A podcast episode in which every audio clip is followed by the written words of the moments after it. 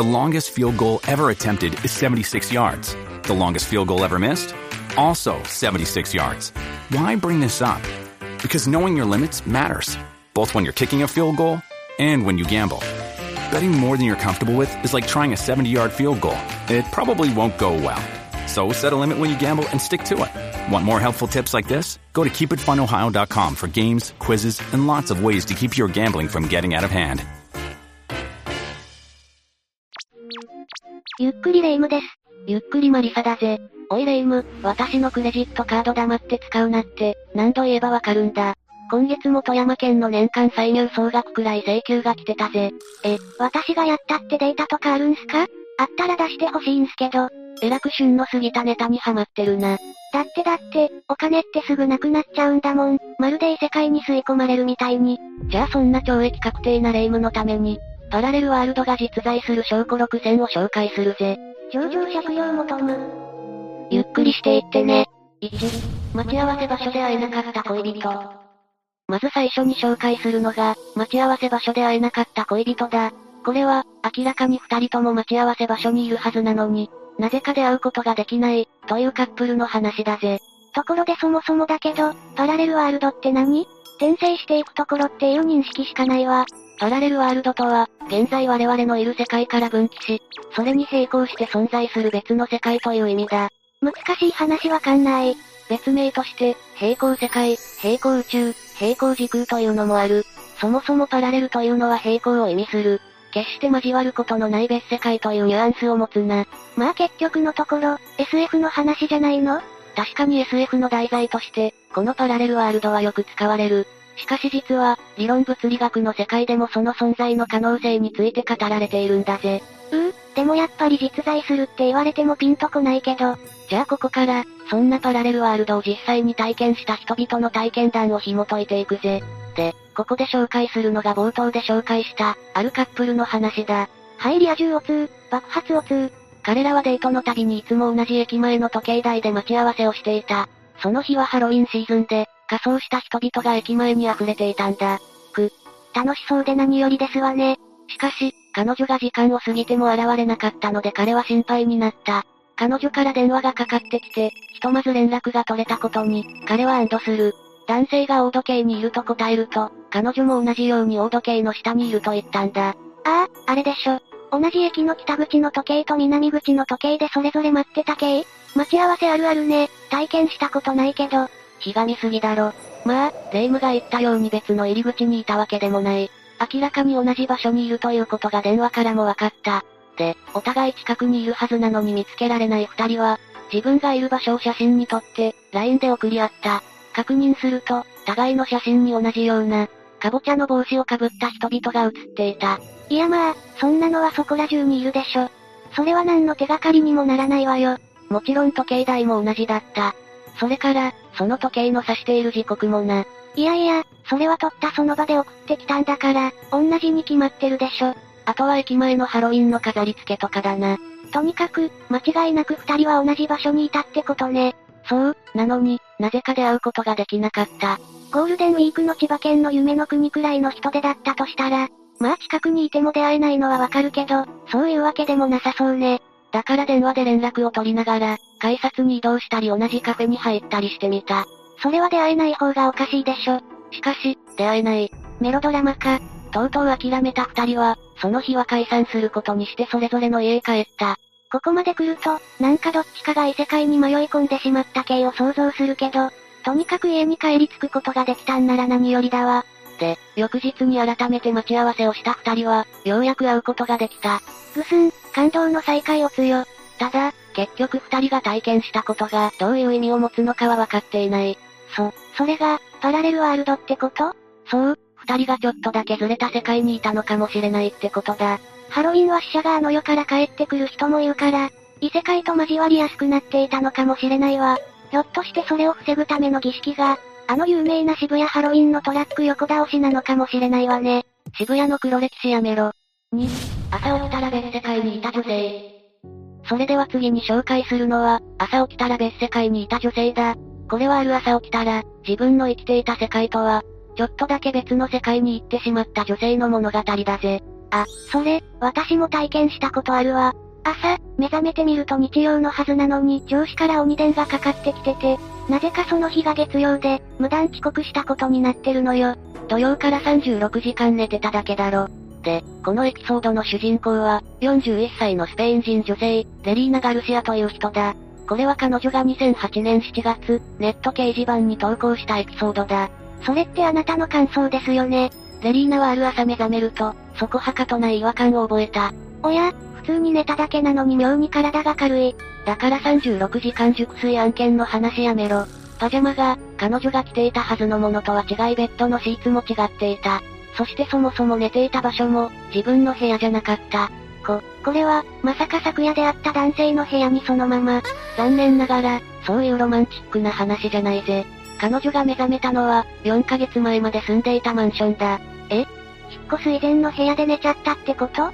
酔っ払ってたからつい、住み慣れた以前の家に足が向いてしまったのかしら？うっかりさんね。まあ、鍵が使える時点で異常だけどな。で、絶大なる違和感を抱きつつも、ともかくも職場に出勤しなくてはいけないと思った彼女は、職場に出勤することにした。そこで彼女は、すでに20年以上働いていたんだ。多分おつぼねさんとかして、部下たちから陰口の嵐ね。ただの偏見だろ。しかし、出勤すると彼女はさらなる異変に気づく。なんと、そこにあるはずの彼女の席がなかったんだ。ほら、やっぱりいじめにあってる。行き交う他の従業員たちも知らない人で、彼女のドアには別の人の名前のタグがあった。彼女がノートパソコンで社内用のサイトにアクセスしてみるといくつかのことが分かった。彼女は確かにその職場に在籍してはいたものの、元いたのとは別の部署で、面識のない上司のところで働いていることになっていたんだ。多分シュレッダー係ね。別の恐ろしい話にしようとするな。当然ながら、この異常な事態にレリーナは混乱する。自分はクビになったのではないかとも思った。いやいや、クビになるにしても唐突すぎるし、本人が知らないうちにクビなんてある？そう、結局はレリーナもそう思い直して、ますます混乱した。初めて会った自分の上司に申請して休暇を取り、精神科を受診してみたんだ。しかし、薬物やアルコールその他、精神異常の兆候は一切見られなかった。狐につままれたってこのことね。彼女は頼りになる人がいないかと思案する。でもその分なら、知り合いみんないなくなっちゃってたけいね。そして彼氏の家を訪ねてみることにした。彼氏いたのか、裏切り者。しかし、そこに住んでいるのは別の人で、そもそも彼氏が最初から存在していないかのように、あらゆる存在の証拠が消えていた。レリーナはここへ来て、再び自分の異常を疑い出す。まあ、普通の反応よね。困惑しながら部屋に戻ると、そこにある男性がいた。彼氏じゃない、もう、心配させないでよ。いや、彼氏は彼氏でも、半年前に別れたはずの元彼だった。ちょっと、別れたのに部屋に無断で入るなんてずうずうしい。男って、そういうとこあるわよね。恋愛経験豊富を装うのやめろ。実際にはそういうわけじゃなく、レリーナはこっちの世界ではまだその元彼と付き合ってるようだった。そ、それはなんとも複雑な。そして、どうやら彼女は今でもその世界から抜け出せていないというか、私たちのいるこの世界こそが、彼女にとっての異世界で、ずっとここに留まり続けているらしい。まあ、全く別世界に来たってわけでもなさそうだから、うまく適応できていることを祈るしかないわね。いや、ところが、そうでもないらしいな。彼女はみんなから精神異常者だと言われると苦しんでいるそうだ。こっちもこっちでなかなかいい世界よ。同じ体験をした人がいたら、ぜひ連絡が欲しいと書き込みの結びにコメントしているらしい。まだ元の世界の本来の彼氏を忘れることができず、元彼じゃなく、元の世界の新しい彼氏の方ね。ややこしい限りだな。ともかく、元の世界の彼氏を忘れることができないらしいぜ。そして二つの世界を股にかけた彼女の冒険が始まるのね。ハッピーエンドであることを祈るぜ。3、一時的に変わっていたふるさとの街。次に紹介するのは一時的に変わっていたふるさとの街だ。これは、ふるさとの街を訪ねたところ明らかに別の街になってしまっていたというエピソードだぜ。いやいや、久々に実家に帰ってみたら街並みが変わってたとか結構あるでしょ。ところが、これはそういうやつじゃないんだ。詳細を見ていくぜ。このエピソードの主人公はキャロルという女性だ。キャロルは生まれ故郷である、カリフォルニア州のペリスという街に向かって車を走らせていた。その近くにはリバーサイドという街があったが、それを示す標識を見てキャロルはついそっちにハンドルを切った。そこには彼女の祖父母の家もあり、子供の頃にはよく遊びに行っていた。久々に祖父母の墓参りをしようとも考えたぜ。リバーサイドに到着したキャロルだったが、どうも様子がおかしい。馴染みのあるものはすっかりなくなっており、街並みも変わっていた。昔はジャスコだったイオンとか、サイゼとかもなくなってたってこと？そんな日本風なわけないだろ。不思議に思いながらも、とにかく祖父母の家に行ってみた。しかし、そこには別の家が建っており、さらに祖父母の墓地はただの雑草の生い茂る草地になっていたんだ。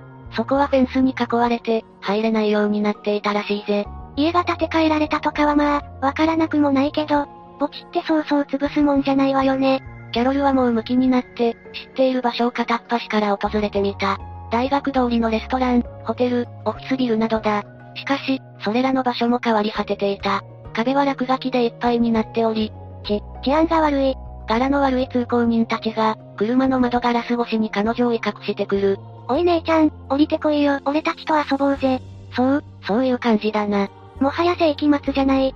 さらに街の中心部に行ってみたんだが、繁華街にあったはずの多くの商業施設も別の場所に変わっていたんだ。ただ錆びれたとかじゃないってことね。たまに、中学校とかキャロルの記憶のままの場所もあったが、多くは知らない家や建物が並んでいた。全く変わってしまったわけではない、というのがまた、困惑しっぱなしの彼女だが、車から恐る恐る降りると、勇気を出して通行人に質問してみる。するとその通行人はここはずっと昔からこんな田舎だったと言うんだ。結局数時間後には彼女は、そのリバーサイドを後にして、そもそもの目的地であるペリスへ向かったぜ。無事に帰っては来れたというわけね。しかし、話はこれで終わらない。何？そして数年後、キャロルの父親が亡くなり祖父母と同じ墓に埋葬されることになった。でもその墓地はもうなくなって、複雑な思いを抱きながらその場所を訪れてみると、そこはすっかり彼女の記憶の通りになっており、あの時見たような荒れ果てた街ではなかったんだ。一体何だったのかしら？キャロル自身は、別の世界に行ったとしか思えないと言っているぜ。4、被災後タイムスリップした男性。次に紹介するのは被災後タイムスリップした男性だ。これは東日本大震災の時にある夫婦が遭遇した、不思議な出来事の話だぜ。東日本大震災の時、被災地を車で走っていた夫婦がいた。荒れ果てた道路を通り抜けていたんだ。まだ大震災が起きて数日後のことだったぜ。で、ある時二人は、不意に車を止める。なぜなら突然、光る霧が現れたからだ。ライブ会場だったのかしら？震災数日でやるわけないだろ。で、霧の方をよく見ると、その向こうには数十年前の日本のような街並みが広がっていたんだ。古めかしい看板や、どことなく昔風の服装の人々。あ、あんなところに大名行列が。それ200年前の話だろ。まだ復興なんて夢のまた夢の時期だったのに、その霧の向こうに見えた街は明らかに無傷で、たくさんの人で賑わっていた。まったく、危機感のない人たちね。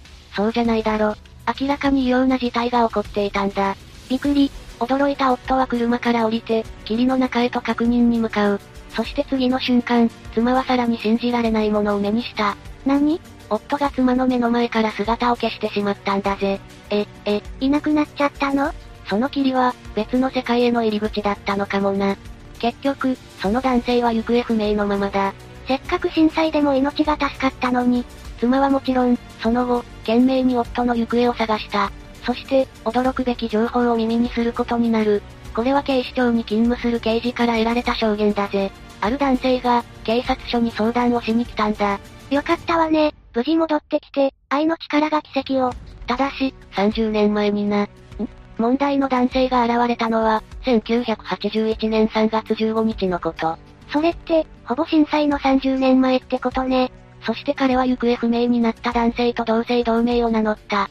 い、いやそれ、単に同姓同名の人だったんじゃないの？明らかに今回の事件とは無関係でしょ。いや、彼は自分は30年後からタイムスリップしてきたと主張していた。とすれば、今回の件で行方不明になった男性と同一人物と見て矛盾はないわけだ。いや、タイムスリップってところに矛盾がありすぎるでしょ。警察もそう考えて、いたずらだと結論付けてそのある男性を追い払ってしまったそうだ。ある男性その後その男性は行方不明になってしまったそうだ。で、でもさ、その人が震災の時にいなくなった夫と同一人物だったとしたら、一体何が起こったのかしら？妻の目の前で消えた男性は、時空の歪み的な現象で、過去へ送られてしまった可能性があるな。さらにその時空の歪みは地震によって引き起こされたとも考えられる。でも、30年前だったら2011年にもその男性って生きている可能性十分あるわよね。ひょっとして、老人の姿になって妻を見守っていたりして、切ない話だな。5、砂漠で謎の体験をした女性。では次に紹介するのは砂漠で謎の体験をした女性だ。これは、砂漠で道に迷った挙句、奇妙なものに出会った女性たちの物語だ。砂漠で迷うだけでも悲惨なのに、その後何に出会ったっていうのよ。じゃあ詳細を見ていくぜ。これは1972年5月のこと。時刻は午後10時頃だったぜ。私が、そろそろ仕事に本腰入れるかってなってるくらいの時刻ね。ブラック労働怖いぜ。で、アメリカである女性たちのグループが車で旅をしていた。女子旅いいなぁ憧れるわ。彼女たちはユタ州で行われたロデオ祭から帰るところだった。向かっていたのは、大学の寮のあるネバダ州だ。アメリカのドライブって、時間がかかって大変そうね。やっぱり女子旅は日本に限るわ。しかし、彼女らは道を間違えモアブ砂漠に迷い込んでしまう。道を間違えたポイントというのがガーディアン渓谷の高速道路の分岐点だ。ここで黒いアスファルトから、白いコンクリートの道路に変わってるのに気づいたんだぜ。うん？それがどうしたの？その白いコンクリートの道はネバダ州に向かってまっすぐ伸びていた。それは彼女たちの目的地へ行くには極めて好都合な道だった。しかし夜も更け、暗くなってくると、彼女たちは自分たちのその選択が間違いだったことに気づく。その時点で道に迷っていたんだ。あるある。時短しようと慣れない手を使って、帰って手間取るパターンね。その時走っていた道は、小麦畑と木々が生い茂っていて、砂漠はいつの間にかどこにも見えなくなっていた。湖や、大きなネオンの看板も見えたぜ。え、それはいい兆候なんじゃない？つまりは砂漠を抜けたってことでしょ？彼女たちもそう思っていたかもしれないな。彼らに出会うまでは、よくある引き来ただ、だ、誰よ彼らって、強盗とか？いや、だったらまだマシだった。彼らは建物の前に立っていたが、明らかに人ではなかった。異様に背が高く、奇妙な風貌をしていた。え、それやば。彼女たちは驚いて逃げ出す。しかし後ろから、何かが彼女たちの車に近づいてきた。ドアミラーに映るそれに気づいた瞬間、ハンドルを握っていた女子大生は叫び声を上げ、スピードを目いっぱい上げた。速度制限なんて気にしてる場合じゃないわね。すると、それは頭を光らせて彼女たちの車を追ってきたんだ。またそれは奇妙な乗り物に乗っていた。その乗り物というのが、三輪車の上に卵が乗っかったような形をしていたようだ。彼女らは泣きわめきながら、出せる限りのスピードで走り、どうにか峡谷を越えた。そのあたりから、後ろの奇妙な乗り物は姿を消して、彼女たちの車も、砂にタイヤを取られて止まってしまったんだ。仕方なく、彼女たちは砂漠のど真ん中で車中泊をすることにした。眠れたもんじゃないわね。夢の中でも例の奴らが追いかけてきそう。だろうな。でで結局助かったの？助かることは助かった。朝になってから、結局動かなくなった車を捨てて、徒歩で高速道路を目指すことにしたんだ。そしてハイウェイパトロールに保護された。全員無事で何よりだわ。しかしその後、奇妙なことが分かった。彼女たちが乗ってた車は一般道から 3km 離れた場所で見つかったんだ。いや別に不思議でもなんでもなくない？迷ってたんだし、一般道からその場所まで、車輪の跡は一切ついていなかった。しかも、彼女たちが見たような畑とか町とか、そういうものは一切なかったんだぜ。ど、どどどどういうこと？彼女たちは、違う世界に迷い込んじゃったってこと？かもな。しかも、車の方にも異変があった。無事に見つかったんじゃなかったの？全く無事というわけじゃない。車からはタイヤのホイールキャップがなくなっており、それはとうとう見つからなかった。向こうの世界に置いてきてしまったのかもな。仲間を置いてこなかっただけで幸いよ。6、オンズハット。それでは、最後に紹介するのはオンズハットだ。これは異次元へと繋がる不思議な場所と、それにまつわる研究の話だぜ。ハットっていうのは帽子のこと？もともとはそうだ。アメリカのニュージャージー州に、こんな伝説がある。昔、村の農民のオンっていう人が経営してた宿泊施設があった。ここを経営してたオンっていう人は、この辺りではちょっとした有名人だ。何しろものすごいシルクハットをかぶってたんだ。もう、それはそれはすごいシルクハットだった。ちょ、すごいシルクハットって、意味わかんないわよ。しかもそれで有名になるとか、どういうこと？しかし、オンの恋人は嫉妬深い女性で、恋人がおしゃれして他の女にモテるのが我慢ならなかったのか、そのシルクハットを踏みつけた。メンヘラか。で、オンはなんかもうどうでもよくなって、シルクハットを空高く放ったんだぜ。まあ、気持ちはわかるわ。しかし、そのシルクハットは松の枝に引っかかり、二度と落ちてくることはなかった。いつしかそれは村のシンボルになったんだ。なんという昔話的のどかさ。このウンズハットというのは、土地の名前にもなり、1936年までは地図にあったんだが、いつしか人の住まない廃墟になってしまった。栄子清水。恩と恋人がその後、うまくやってくれていることを祈るわ。まあこれが、オンズハットという地名の由来とされている。ただ、一説にはオンが帽子を空に放り投げた時落ちてはこず、永遠に消えたままであったとも言われている。え？放り投げた帽子が落ちてこないなんて、そんなことある？そしてさっきも言ったように、ここは人の住まない廃墟となった。ひょっとしたら、ここには元から異次元に通じる通路のようなものがあり、それが帽子や人々を、異次元の世界に連れ去ってしまったのかもしれないな。いやいや、どんな SF 的過疎かよ。日本の少子化も真っ青だわ。ここに再び人がやってくるようになったのが、ムーア正教会という宗教団体が拠点を置いてからのことだ。この教会は、主に白人のジャズミュージシャン、詩人芸術家グループが作ったものだ。なんか長髪にバンダナ巻いて、丸いレンズのサングラスかけて、草を加えながらギター弾いてるような人たちかしら？どんな偏見だ。で、この教会に所属していた科学者がプリンストン大学で、認知カオスという分野を研究していたドブスという人物だ。念のために言っておくが人名だぞ。ドブス、彼がここでやっていた実験は、人間の脳の、まだ使われてない領域を使って、老化を止めたり、病気を治したり、といったものだった。そこはかとないうさんくささ。彼はここに実験装置を持ち込み、実験を繰り返していたんだが、ある時コミュニティのメンバーの一人である少年が、ドブスの実験装置と共に消えてしまうという事件があった。消えたって、コミュニティでの暮らしが嫌になって逃げ出したってこと？いや、そうじゃなく、文字通り煙のようにふっと消えたんだ。そしてしばらくすると再び現れた。少年は別の次元に行っていたと語った。す、す、すごい発見じゃない。この研究はその後、どうなったの？残念なことに、彼らの前途は多難だった。この周辺地域に化学物質が漏れるという事故があり、核物質まで含まれていたため、彼らは別の場所に移らざるを得なくなった。他の土地に引っ越したってことか。いや、別の次元だぜ。早速使っとるやないか。何その普通に引っ越してるだけですけどみたいなノリは、まだ研究段階の危険な技術の実験に、一族ロートを巻き込んでんじゃないわよ。というわけで今日は、パラレルワールドが実在する証拠を6つ紹介してきたぜ。自分もいつ、違う世界に連れ去られるかもしれないと思うと気が気じゃないわ。やっぱり人間、いつ何が起きてもいいように今を精一杯楽しまなきゃ。